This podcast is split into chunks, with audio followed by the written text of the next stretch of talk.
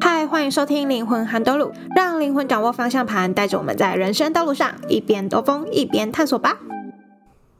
嗨，我是韩，那今天是第二集喽。那谢谢第一集给我回馈的朋友们，真的对我来说是蛮大的鼓励。那在进入这集的主题之前呢，我想要先延续上一集的吸引力法则。那昨天我参加了我们公司的尾牙，因为我们公司的奖品都是现金为主，那最低有八千块，最高八万元。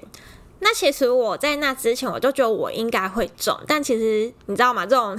比较偏财运的东西，就还是心里觉得不是很踏实。所以即使我们用了我会中回牙大奖，或是我会怎样怎样这种。句型啊，其实心里念起来还是有点别扭别扭的。所以这一周啊，我就去想那个吸引力法则，最后我想要运用这笔钱，想要运用在哪里？那比如说，我想要汰换我的拍摄工具啊，因为我原本的小相机它已经有点不给力了，所以我想要换一台就是更方便携带的 Osmo Pocket 3这样。那那一个的全套组大概就是两万多。那我也喜欢收集金矿，所以我就也在 IG 上开始看我喜欢的矿种有什么。那想象自己已经透过尾牙的钱去买它。那在此之前，我都没有去限定自己尾牙的得奖金额有多少钱。我就呢，先去把自己想象拥有这些物品，然后这些物品呢，它是透过尾牙的金额进来才可以购买的。那我甚至都把它加到我的购物车里面了。那我就心里呢，这周一直在幻想说，就是在也不能说幻想，一直在冥想说，我已经利用尾牙的钱，然后去买了这一些工具啊，或是这些金矿的东西，去感受到我已经拥有这些东西的喜悦。甚至呢，我还跟同事啊约好带自己喜欢的小金矿去那边招财。那至于金矿的能量到底有没有用，这后续呢有机会再再跟大家讲解。但总而言之呢。我就真的有中了，而且那个奖金不低哦，虽然不是头奖八万，但是我也中了四万，我真的是超开心，我当下真的是尖叫诶。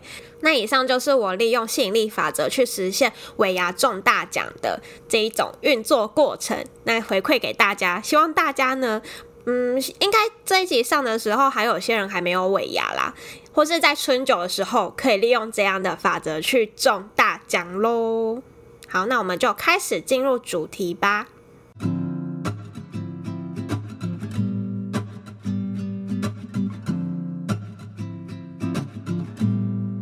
好，那这一集呢，要来跟大家分享我近期的体悟，就是我有发现前一阵子自己呢，一直被某些既定观念给绑住，那最近呢，终于把它放下，而且解脱的一个过程。那去年底啊，其实我一直很想要成为一个自由工作者。那我现在的工作是做 YouTube 的影音企划。嗯，我觉得社群工作还蛮适合我自己的，只是说它的时间是朝九晚五，而且是被固定绑在一个地方。那所以我会向往自由工作者的原因呢，是因为呃，你的时间是完全由自己掌控的，有一种自由的感觉，而且你的地点今天想要在哪里工作就在哪里工作，也不会备受限制。那所以我就去盘点自己可以成为自由工作者的一些技能有什么。那就回想到，诶，其实我有一个经营的还不错的频道，叫阿韩非生活嘛。那我就会想到说，诶，其实身边的人都觉得我蛮适合去做 KOL 的，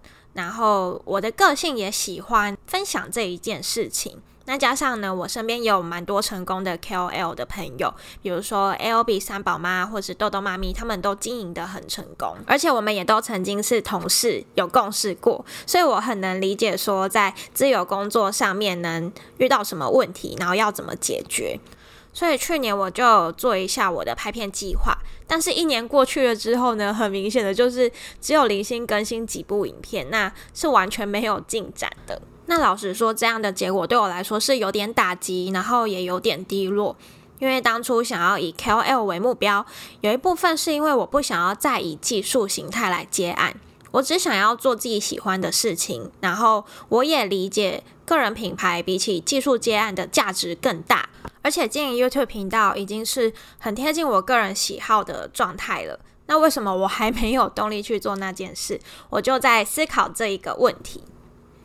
那直到最近跟身边的朋友聊到 YouTube 频道经营的事情，那我才认知到说，阿含废生活这个频道已经不适合现在的我了。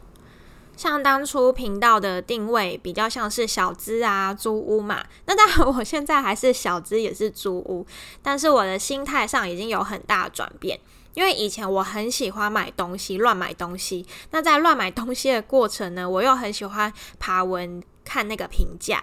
那那时候会经营的一个很大的初衷，主要是觉得说，哦，我想要买的东西都是比较没有人去写评论的，所以那时候呢，我就想说，如果我有买这些比较小品牌，然后评价比较少的这一种产品的话。我一定要拍片回馈给大家，我最真实的使用心得。像那时候我最印象深刻，就是 d c a r 上有一堆小资主在推大创的三十九元除毛球机，那我自己就也是很脑波弱去买了一台，就发现靠超级难用的，难用到一个不行，还不如把那个钱省下来去买一个两百多块的小米除毛球机。所以我就把这个过程呢跟心得拍下来，然后回馈在影片里面。那会想要稳定更新频道，有一个部分是当初的工作啊，是需要帮 KOL 去规划频道内容的。那在这个过程发现说他们有一些卡关的状态，那为了更能体验他们的那个卡关的状态呢，我就也想说啊，不然我就来周更看看好了。所以那时候我就。锁定频道的客群应该是小资族、租主。那透过一些比较生活化的主题，像是呃大家蛮喜欢的一个小套房客难主菜，就是在套房呢很客难的主菜之外呢，也有一些实用的料理内容。那所以频道在各种很顺其自然的原因之下，居然就经营得还不错。到目前订阅数居然有五六千订阅，我自己也是很感谢上天的眷顾。可是，不管是小套房克难主菜这一种料理单元，或是一些比较小家电、小物品的开箱，对目前的我来说，都已经不是太热衷的事情了。像是小家电来说，因为我已经接触灵性嘛，多少有一种断舍离的状态，我就不会去乱买东西，也就相较之下没有什么好分享的小废物。那料理的部分呢？因为我去年一整年都有报名健身课程，那一周就要大概两到三天，甚至四天要泡在健身房里面。我回来真的是没有时间去想说啊，我今天要吃什么东西？几乎每一天都是鸡胸肉、青菜，然后一杯豆浆，就这样 over 掉一个晚餐，所以也没什么好讲的。如果大家真的想要体会不用决策的话，去健身就对了。你不会再问晚餐要吃什么，因为你晚餐永远就只能吃那一些。好，那这是题外话。所以呢，这样回顾下来，种种的条件已经不适合我再去经营原本频道定位的那一些主题单元了。那也不是说未来我就频道完全都不会更新，就它有点是回归到我当初在频道上的经营，就是完全没有经营，然后佛系经营这样的概念。我只上传我有兴趣的、有 feel 的，甚至是我一些生活很无聊的小事情，我只是想要把它记录下来，上传上去。那认知到这一点之后呢，对我有很大的帮助。像是最明显的就是我不再自我批判，然后焦虑也更少了。那自我批判的状况呢，是因为我原本预定二零二四年的年终，我想要成为一个完全的自由工作者，然后要离职这样子。结果呢，因为我一直没有在自媒体上有所作为，所以我就会免不了有一些觉得哦，怎么自己连剪个片都没有的这种 murmur 对话。那我也更顺流于现在的工作状态，因为其实我还蛮喜欢我现在工作的内容，像是要负责家电开箱啊，然后也要主持，呃，这个家电有什么优缺点，跟我目前阿含飞生活的频道宗旨是有点接近的。那因为公司的频道它是在讲室内设计相关的内容，所以呢，我们拍片有时候也可以亲自去别人家，然后去体验一个室内设计为空间带来的真正的感受是什么，像是收纳很厉害呀，或是整个动线规划很强这样子。就每个人的家里都很美、很漂亮，这样。另外，我们也会邀请一些专家，然后上节目跟大家分享怎么挑选家电，比如说抽油烟机啊，跟瓦斯炉。这个不讲，真的是不知道怎么挑诶。我觉得，就算离开了这一个职位，我还是能把这些知识带走，这是我自己觉得还蛮受用的地方。那认识我的人大家都知道，我还蛮求新求变的。这个工作能满足我这一块的需求，我觉得还蛮难得，也很珍惜。所以我觉得，如果我还会在这个正职没办法离开，有可能是宇宙还觉得我有很多需要去学习的地方。因为不得不说，我在这个工作呢，真的进步蛮多的。像是口条上啊，就比较没有操您呆的状态。因为我以前讲话都会勾在一起，然后操您呆，那时候就不适合录 podcast 嘛。那另外，我也看到说自己对于自由工作者的执着，有可能会让我无法去审视当下自己的状况。像是我以为我要经营频道，然后成为 KOL 才可以，呃，成为所谓的自由工作者。我只是被自己以往的成功模式给绑住了。其实想要成为自由工作者，它有很多的方式可以去达成，只是我还没有探索出来其他的方式而已。那我也去反思，为什么我会被困在过去的成功经验，然后在去年的时候还想要用一样的方式去经营这一个频道呢？那我大概想一下，就是哦，我应该是很喜欢当初那种很努力呀、啊，然后很用心，甚至很开心在做小废物开箱或是小套房料客难料理的这个过程的自己。像我以前也很喜欢动漫嘛，而且我那个喜欢的程度是可以把主角跟配角的关系，然后甚至祖宗十八代的一些小事情都查得很详细的人。那那时候为了要把这个研究分享出去，我还创建了一个专门讲动漫平台的部落格。那那时候日流量居然也有一千多人。但是回归到现在，我还是很喜欢看动漫，但我已经没有那一个心力去看哦，这个主角跟配角的关系是如何了。呃，兴趣会随着年龄去做改变。那如果我们还会怀念当初那个兴趣，或是去遵从当初的那个成功模式，常常可能是因为我们是向往找回当初那个一股脑投入，然后能量饱满的自己。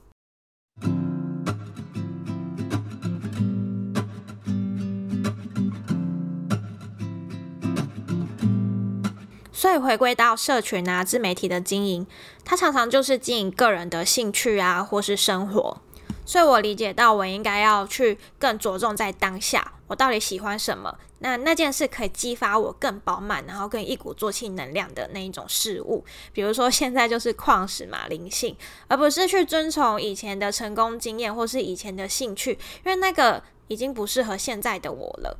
那我也不想要把话说得很死，说哦，未来就都不会经营 YouTube channel，因为我觉得这就是一个顺流的状态，它只是不适合现在的我去努力经营。那说不定未来它会有另一个灵感去激发它，那在某个时间点呢，用另一种形式再度回归。就像 Podcast，其实我之前也有努力想要试试看，结果我发现根本就是口条啊，能力上完全不适合。那到现在呢，有经过一些进步之后，才又重新拾起来。我相信每一件事一定都有它适合的时间点，而且它到来的时候就是它最适合的时候。不要用自己的执着去强行要让它发生，这样最后呢会很让自己很累，然后又觉得哦，怎么成果没有想象中的那么好。另外，透过这次的经验呢，我也了解到，比如说像部落格啊或 YouTube channel，都是我在一个顺应自己分享的那个喜悦的状态经营起来的。那反面而言，我如果是带着有意图、有执着的状态，那个能量场 可能就是比较一个匮乏的状态，我反而很难去达成我想要的目标。那通过这个经验，我觉得我更学会怎么去觉察当下自己的状态，还有我是自己应该要做怎样的事情。那至于未来的事情呢，就大概想一个目标就好，不要太拘泥于做法。因为常常拘泥于做法的时候呢，就会想要 copy 过去的成功模式，而是要用更开放的心态去寻找生活中任何的可能。可能宇宙它就是会带来一些突破舒适圈的方法，那那种方法常常是你无法想象得到的。虽然也不是因为这样就完全是不需要定下时程，因为像我自己还是有一个目标，是二零二四年我至少要找到呃我生活中的主题。因为我觉得我在工作上啊，公司有公司的一个目标跟主题，我可以很快速的照着做，但是我却对自己的人生中，因为太开放了，然后太多兴趣了，常常找不到一个着力点，因为我总是会这边做一做，又那边做一做，所以呢，我打算在二零二四年的六月份呢，可以呃透过学习人类图，然后更了解自己的一个状态，那说不定呢就能找到核心思想的一个目标。那以上就是今天我想要传达的。我觉得其实有点难传达，但不知道大家能不能懂我要讲的意思。那希望这集有帮助到你哦。如果没有帮助到的话，呃，就当做是听朋友在讲他未来规划，想要怎么样怎么样好了。那这个节目呢，也已经在 Apple Podcast 上架了。那如果你是 Apple Podcast 听众呢，也欢迎给我五颗星以及你的评论哦。那我们下一集再见喽，拜拜。